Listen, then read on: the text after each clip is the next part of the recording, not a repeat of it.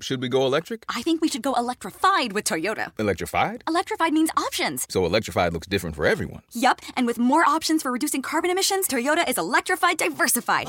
Learn more about our Beyond Zero vision for the future at toyota.com slash beyond zero.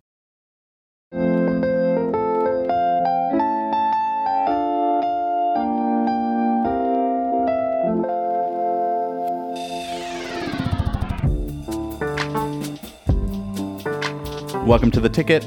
I'm Isaac Dovere. The past few weeks, watching the coronavirus cases spike all over the country, I think we've all been left with a sense of what the hell is going on? How could there be a new peak in the first wave of infections before we even got to a second wave?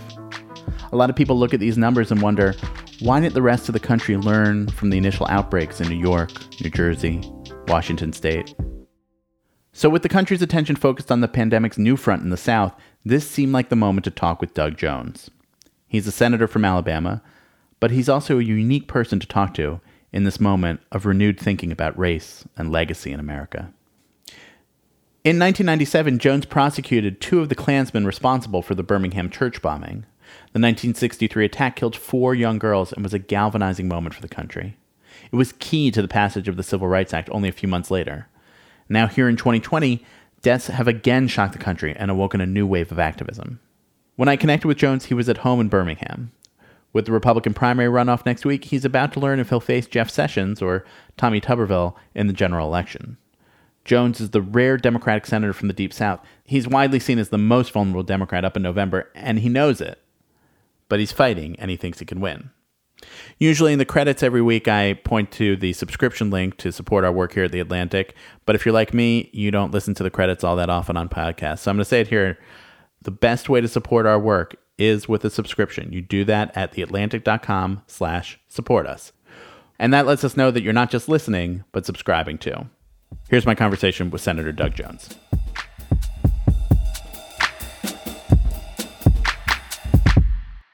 So, Senator, the last time I saw you was in March. Uh, we were in Selma, Alabama for the anniversary of the Bloody Sunday March uh, across the Edmund Pettus Bridge. And you gave a speech warning against how people in Washington were trying to turn Americans against each other. How are we doing on that?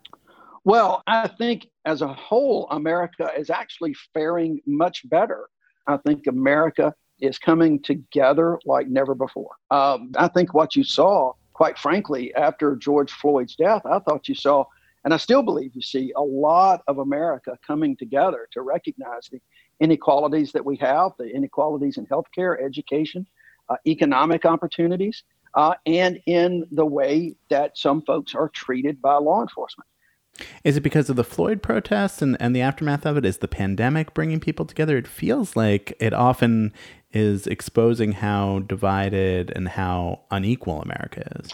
Yeah, I, I think it's really a combination. I think it's the confluence of events. Uh, I think as we got deeper into the healthcare crisis, we saw more and more how our minority communities were being affected. You know, a, a lot of our black community were frontline workers, so they were exposed more. And the more that that seemed to put a spotlight on so many of the inequities, then all of a sudden we saw what happened to George Floyd.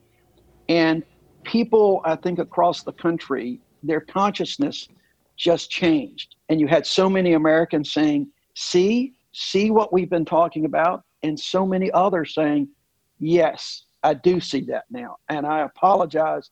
And I'm sorry that I've not seen it or done something about it beforehand. So I've talked to people who say that we are being foolish to think that things are going to get better. You already feel hopeful. I, I, look, I can't help. I, I understand the cynicism that people have. You only have to look back at what happened in this country in 1963, 64, and 65, the historic moments that created a number of changes, but they didn't finish the job. And as we uh, went on, we tended to start backsliding. So I can understand that cynicism. I just want to look at a glass half full, and I would encourage folks to just not give up, to not let this moment pass, to not just you know sit back and say, well, it's never going to happen. There's going to be too much resistance, so let's just move on. We have at this moment with this pandemic, with an economic crisis, with the spotlight on their uh, racial disparities, the most unique time in modern history, I believe, to really do things in a way to get rid of the systemic problems that we've got in this country and build a stronger and more just America. This week, you did an event with uh, Dr. Anthony Fauci, and you, you warned that Alabama is still in very dangerous territory, that it's one of the cases where, uh, one of the states where cases are rising and rising fast. Why are cases still rising in Alabama? Don't so so uh, many other parts of the world and even in the country have figured out how to keep cases low. What's going on? Well, I, I think that most places in the country have not figured it out, or if they figured it out, they're just not following it. I think Alabama and our governor uh, did their very dead level best to try to open up the economy uh, in a slow and methodical way. But there was a lot of pressure, I think, and I don't mean just pressure from the administration. I just mean community pressure that we've got to get out of our households. We've got to start trying to live again. And so the governor and others started opening up, but we're giving cautions that, you know, Alabama's governor's order went from a safe at home order and a, almost a stay at home order to a safer at home order. But people just didn't listen to that as much. They heard you can get out, you can go to restaurants, dis- social distance, wear a mask, but they didn't follow that advice. And we saw, I think, Memorial Day, it was as if nothing was going on around this place especially with younger folks. And we're paying the price for that now. I think everybody recognizes that when people refuse to wear their mask, ignore the social distancing, started going to bars and restaurants and parties, it, it's created a problem. And the concern now is that if we did that over the July 4th holiday with our already uh, high levels that we've got now, we could be in serious, even really serious trouble at the end of July and going into August, which is when our schools are supposed to start back. Do you feel like enough people in Alabama are wearing masks? No, I don't. I think more and more you are seeing more local officials, more business leaders saying, wear these masks. Please take these precautions. We just had, I think, seven, six or seven of the top 10 cities in Alabama have issued mask orders. So local officials are taking control. The way the pandemic hit, it mostly hit big cities first in a major way, and then over the course of the following weeks and months, spread to other places and more rural areas. I wonder, do you think if it had been reversed, if the the pandemic had started in more rural communities, that our response to it might have been different, and the way that we've handled it would have been different? My view is that it would have been much, much worse had it hit in our rural communities and our underserved communities first, because it is those communities that do not have access to good health care, that do not have uh, the same uh, quality of health care and first responders. Now, having said that, what, what's so disappointing is that because it did hit in the urban centers first, and I said this really early on to folks in, in, in rural Alabama, rural America, that look, this is right now centered in our, our more populated areas. You folks in these rural areas where the, the population is more sparse have this opportunity to stop this in its tracks before it gets to you. But you've got to do what we're being told to do in Birmingham and in New York and other places. And that's start social distancing now. Start self quarantining. Stay at home. Let's do these things now. And unfortunately, I, I don't think folks got that. I mean, that's the frustrating thing, right? It's incredibly frustrating, but I will tell you that part of this is just the media messages. And, and when I say this, I'm not being critical of the media because we've had to report things as we go. So let's let's think about this. The first thing we're hearing is, well, this is really affecting senior citizens and people in nursing homes. So that let everybody have their guard down a little bit because that's all they heard. Right. Then it's affecting the city. So the people in the rural areas saying, okay, that doesn't affect me. Then there is even a racial component where it really affects African Americans and uh, the black community and Latino community more. So there was a, a, a sense of, okay, I'm probably not really at risk. And there is just so much that we didn't know and that we were learning. And as we learn it, we say things, we do things, and it lulls people, I think, a little bit. And it is incredibly frustrating. Here we are in July, and to be in a situation in Alabama where every day we see a new record and every day we see more deaths, and it's just not acceptable. We hear a lot about, uh, we've been talking about the health effects of this, but we hear a lot about the economic disparities that are exposed by this. We are talking about a little while ago.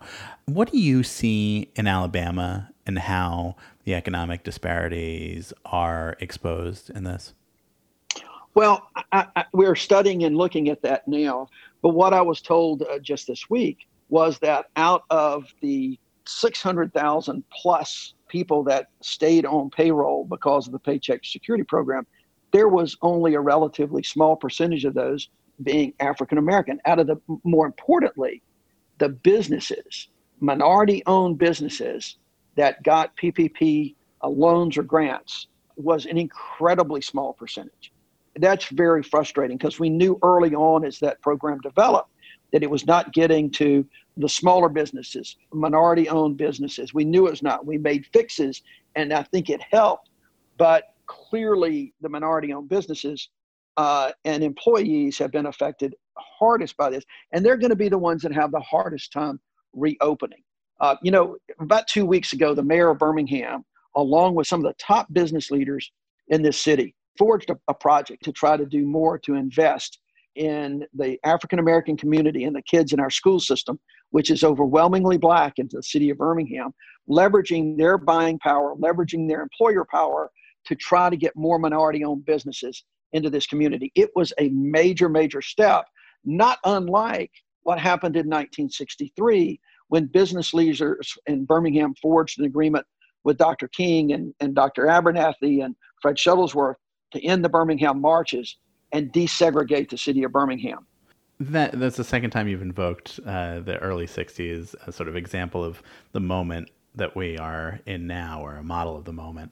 Uh, and of course, you your career has been uh, bound up in, in that.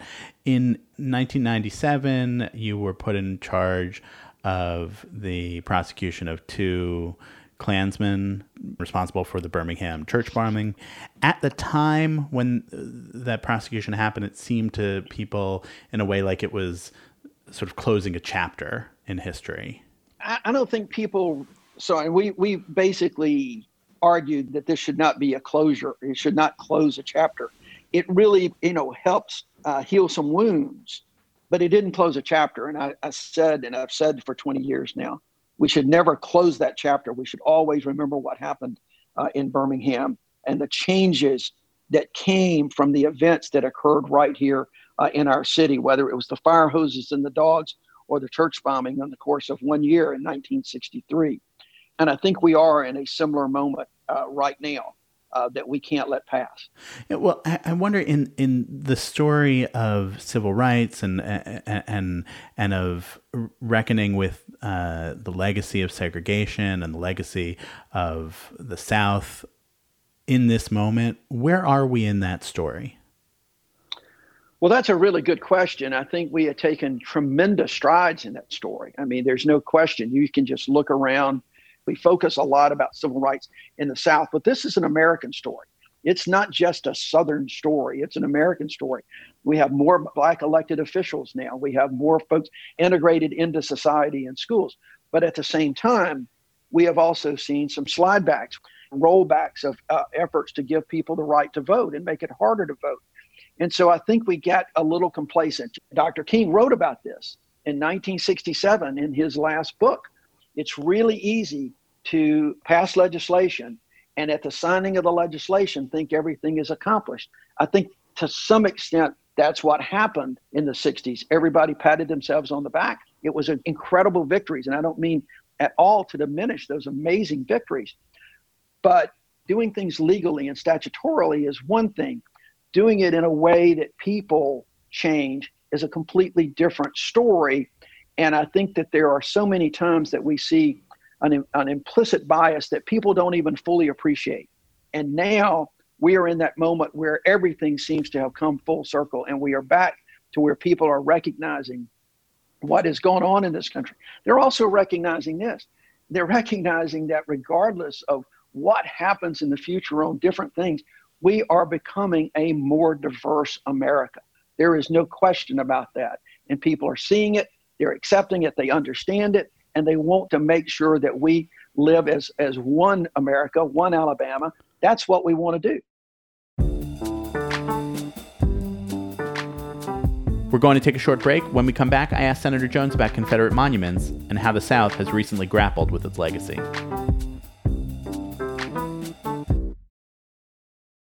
So, should we go electric? I think we should go electrified with Toyota. Electrified? Electrified means options. Yes, we could go all electric with a Toyota BZ4X, but then there are hybrids like Grand Highlander, or we could do something in between like a RAV4 plug-in hybrid. So, Toyota is electrified diversified? Yup, and with more options for reducing carbon emissions, the closer we all get to Toyota's beyond zero vision for the future. Exactly how much coffee have you had this morning? Learn more about our Beyond Zero vision for the future at toyota.com slash beyond zero. What do you say to the people who want to honor the Confederacy? I say, look, uh, you, you can honor individuals who fought, but we should not honor the Confederacy. Remember, this was not our country. This was the Confederate States of America. It was a separate country that was taking up arms against the United States of America. If you love freedom and you are a patriot, then you can't honor the Confederacy that was designed to protect. It was not just a so called states' rights issue. That's just a fallacy and a revisionist history. It was states' rights with regard to owning enslaved people. I grew up in New York. The legacy of the Civil War is seen differently there. But for you, the way that things were uh, in Alabama when you were growing up to where they are now, it must be just such a major change. It is. There's there's no question about it. Look, there is a seismic shift going on, I think, across the country, and particularly in the South. But do, do you remember when you were a boy the way that people talked about the Confederacy? Uh, I mean, Alabama was just such a different place then. Yeah, I mean, look, it, the it it's hard to explain, but it was never thought that we were protecting um, the institution of slavery. It, it was defending our rights, defending uh, against the encroachment of a federal government. You know, people like George Wallace and some of the segregationists in America used that a, a lot. Remember, a lot of the Confederate symbols, the battle flag, um, the Confederate names, which, by the way, are across 31 or more states in this country, not just the states of the old Confederacy, but they're spread across the country those were used as symbols of a resistance to a federal government encroaching on them. And so that's how I remember, and I could be wrong. I mean, I was just a kid, but I, I don't recall it being, you know, this is something that we should glorify because it was a time when we were able to own people. That just didn't come up. It was just more of a quote, Southern way of life, a more genteel society, and we didn't like the encroachment of the federal government slavery just not a part of it. And that's part of the revisionist history that has happened. You know, recently, the Alabama Department of Archives, which was established in 1901, has issued a statement that said, we have got to make some changes here because when the Alabama, this is a huge building, it's where all the Alabama history is, is, is kept. When we were formed in 1901, we were formed for the purpose of revising the history of the Confederacy and glorifying the Confederacy. That was the purpose. And so there are all of these amazing changes. And by the way, 1901 was also the year that Alabama uh, adopted a very racist constitution that is still in existence today. Fortunately, so many pieces of it have been, you know, declared unconstitutional, but the document exists still today. We have the longest constitution among the 50 states. It's just absurd. I, with with all of that history, what happened next door in Mississippi over the last few weeks with changing the state flag, that must have seemed so fast. I mean, it it it, happened. It seems mostly because of the larger pressure with the pinpoint of NASCAR and the SEC saying that they wouldn't participate in events with the Mississippi state flag as it was and that that sports pressure actually pushed for a, a very fast change in when you think about in relation to how these things happen. Isaac, I, I have to disagree with it. This has taken decades to change, not very fast. It has taken decades. For 20 years, when I would give church bombing presentations, I would show a picture of a protest outside of Birmingham schools in 1963 where kids were waving Confederate flags. And I would always make the point This is not a symbol of unification. This is not a symbol of history. That's not a history class that's sitting outside this high school. This is a protest. They're using that Confederate battle flag as a symbol of hate. Remember, this conversation really came up in the four after the Charleston shootings mm-hmm. uh, at Mother Emanuel. And South Carolina took some action. A number of other folks took some action. And Mississippi talked about it. Georgia talked about things. There were all manner of conversation, and a lot of progress was made, but not as much progress. And I do think that going above with NASCAR and those folks, I do think that that made a huge difference because our institutions that we all look to are finally coming to grips with this and saying, we're going to make a change. And I will tell you that that NASCAR pronouncement was as big a thing around here as anything else that could have been done by any institution of government. That said an awful, awful lot. This has taken years of conversations and it's going to take some more conversations. This is not something we can't rush into. And when I say that, I think that there is some urgency here, but we need to get all of this right. We need to make sure there's not backlashes. We need to work with each other and have these dialogues so that we get it right this time and we not just do the same things. The one thing that troubles me the most about this, and I've said this uh, publicly um, to a lot of folks here in Alabama, is while I am all in favor of examining and removing these symbols and these monuments and things like that. I also don't want to lose sight of the fact that those are just symbols and they're monuments and they're not the barriers to racial inequalities. And so I wonder, let me bring it back because you had uh, talked about the 60s as a potential model for what we are going through now. When you see how long we've been living with the legacy of, what happened then and the mistakes that were made and the the uh, good decisions that were made. When you look at this period of a couple months between the pandemic and the rethinking about Black Lives Matter and uh, everything since George Floyd's death, how long are we going to be living with the legacy of this period? Wow. Um, to be honest with you, I hope we live with it for a long time. I mean, I hope we live with the fact and we are reminded of the things that pull people together, the things that people that divided folks. I, think that the legacy uh, that we have witnessed now is going to last with us, uh, you know, for generations. Um, we we should never forget how ill prepared we were uh, when this pandemic hit us and I, and that is a that is something that I hope will never happen to the United States or the world again. Uh, we were not prepared to do this. Schools were not prepared. Businesses were not prepared. Government was not prepared. We have got to learn from that so that we can prepare down the road.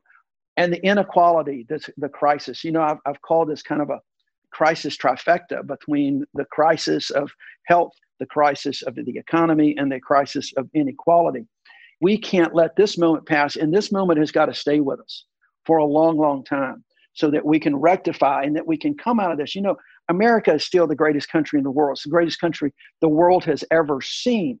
But it doesn't mean that we're perfect. It doesn't mean that we can't make it better and that we can't form that more perfect union where all people are created equal. And when I say all people, I mean all people.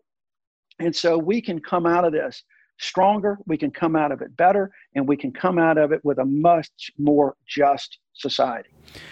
I want to close by asking a couple of political questions about you, um, since you are mixed up in this too and up for reelection in the fall. Uh, the the conventional wisdom, as I am sure you know, is that people say Doug Jones, he's the most vulnerable Democrat in the Senate. Uh, you wouldn't be running if you didn't think you could win. What are you seeing out there in Alabama that the punditry hasn't been seeing? Well, you know, first of all, let's let's be honest. The punditry about being the most vulnerable is correct. I don't think there's any doubt about that. It's difficult, you know, to right a ship sometimes. Uh, on the other hand, we feel very confident of where we are because for the first time in you know 20 years or more, people have seen a Democrat who cares about them they're seeing a Democrat who is concerned about what's happening at the kitchen tables in Alabama, that is concerned about their health care, and that's trying to do something about it, that's concerned about their children's education and is trying to do something about it, and concerned about the inequalities that we have in this country, who has been talking about this for a long, long time, some uh, to empty rooms almost, but now people are paying attention. And so, what I'm seeing and feeling in this state are so many people who have come up to us to say, you know, thank you. Thank you for what you're doing. Thank you for listening. Thank you for taking our concerns. We don't always agree with you on everything, but we know that you've got our back. And I think that that's the key the Republican primary in Alabama, the runoff is next week. It is probably the weirdest Republican race in the country. I know your focus is on your race and not what's going on there so much, but you've got Jeff Sessions, who held the seat that you currently are in, trying to win it back. Uh, trying to say everything he can to be nice to President Trump, and President Trump doing everything he can to insult and dismiss uh, Sessions at every turn, it seems like. And then you've got uh, Tommy Tuberville, former football coach, but also has uh, quite a checkered history in his hedge fund career. What what is what's happening in that race tell you about what's going on in Alabama and in the Republican Party in Alabama?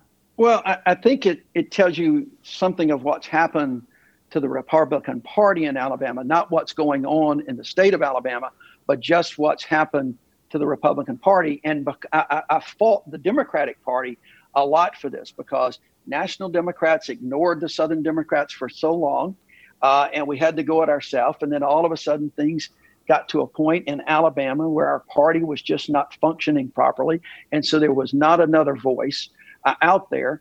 And the Republican Party just became a party that you had to appeal to a, a small base in a primary you know 50% of an already small base in a primary in order to win a primary that was tantamount to an election similar to the way democrats did it years and years ago and so what you've seen is that you really don't have a what they call generic republican anymore i mean all of the pundits that talk about my race talk about it being so difficult because of the just republicans versus democrats and generic republicans what you're seeing is republicans putting forth candidate after candidate after candidate who is flawed. And we're going to be able to have um, the, the resources and the message out there to challenge that in a way that we challenged it in 2017 that Democrats have not been able to challenge for the last 20 years. And when you challenge that way with those resources, that's when Democrats can win races because we are reaching out to the people that vote, the people that we care about, the people that care about their families and their jobs and their economy, and they're putting the political and partisanship aside. So, Tuberville or Sessions, which one would you rather face? Uh, you know, the answer to that is I am ready to go. It doesn't. it doesn't matter to me. I think they they both uh, have serious flaws. Uh, on the one hand, you've got Jeff Sessions, who was a senator for 20 years, and you can't really point to anything that he has done for the people of this state. He was more ideological. On the other hand, you've got a coach in Tommy Tuberville who just uh, wants to name call and trying to put this socialist label and has no substance. Um, he's not even really spent a lot of time in Alabama and has just come in to run for office. And folks, I don't think particularly care for that either. well, uh, you will find out next week whether you get the candidate behind door number one or door number two, and uh, that's right. And, and, then we'll see what happens over the next couple months. But Senator, thank you for taking the time to talk about all this. We covered a lot of ground. Really appreciate it. Sure, Isaac. It's my pleasure. Anytime. Um, and you know, it was interesting as as we were talking. I had the door closed here in the, the little playroom. As as we were going through this thing, my wife walks in and she held up a, a little sign that said no president above the law. Good ruling from the Supreme Court. I don't know if you've seen it, but apparently he's got to turn over some tax returns to somebody.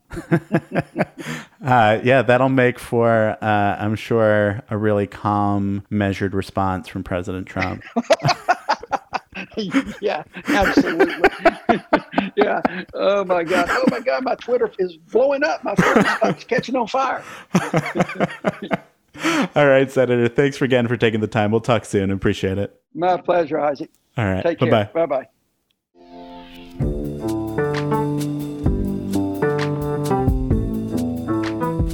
That'll do it for this week of The Ticket Politics from the Atlantic. Thanks to Kevin Townsend for producing and editing this episode, and to Katherine Wells, the executive producer for Atlantic Podcasts. Our theme music is by Breakmaster Cylinder. If you've got thoughts on the show, people you'd like to see, responses to this episode or others, email me at isaac at theatlantic.com. That's I-S-A-A-C at theatlantic.com. And to support our work here at The Atlantic, the best way is with a subscription. If you use the link theatlantic.com slash support us, it lets us know that our podcast listeners are among those subscribers. Thanks for listening and stay safe.